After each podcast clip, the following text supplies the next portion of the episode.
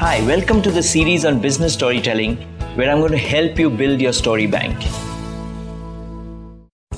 In this first episode, we'll also talk about how to store those stories and index them like the way you need it in business. Let me explain. Imagine that tomorrow you're going to be making a presentation where the point you're going to make is skills and competencies are not a guarantee for success.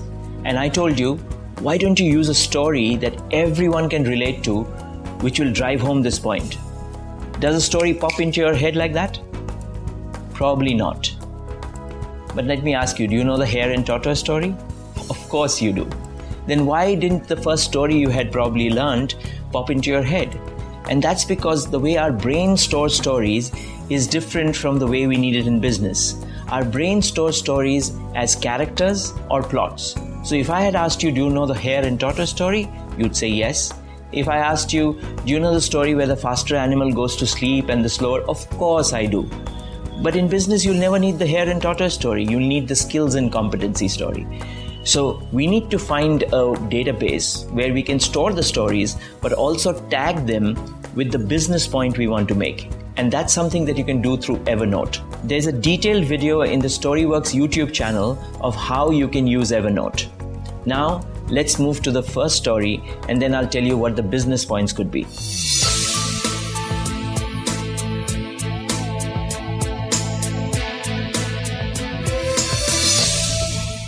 In World War II, there were a lot of planes that were coming down due to anti aircraft fire.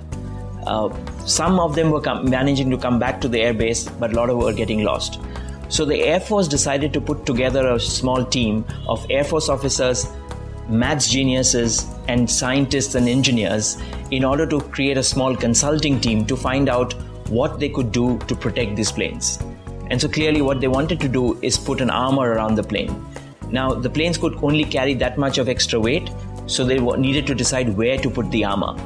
When they started looking at all the number of bullets hole per square feet or per square inches across the plane, they realized that the tail section had close to 1.9 bullet holes per square feet, whereas the nose section had only 1.1 sort of bullet holes per square feet. And so the Air Force officer said, "Oh, of course we should put the the armor at the tail section. That's where more more of the holes were." But there was a math genius called Abraham Wald who said quite the opposite. He said, "We need to put the armor in the nose of the aircraft." Now everyone was surprised. They said, "Why?" He says, "Because we are measuring planes that have come back. The planes that had high number of bullet holes in the nose section never survived. So what we need to do is protect the nose section." What a wonderful story. Now, the question is where in business can you use the story? What business point would you be driving where you would use the story? You might be trying to make a point that the obvious is not always the answer. A great story to use in that case. Or you might be trying to drive a point of what Einstein had said, which is not everything that can be counted counts, and not everything that counts can be counted. Now, when you use a story to drive home a business point, it becomes far more memorable. Below this video, you will find some of the key things that you need to remember about the story and the business points that you can use. You can put both of that into the story bank that you're starting on Evernote.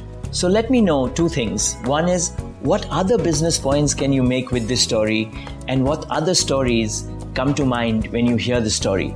I look forward to hearing from you. Thank you.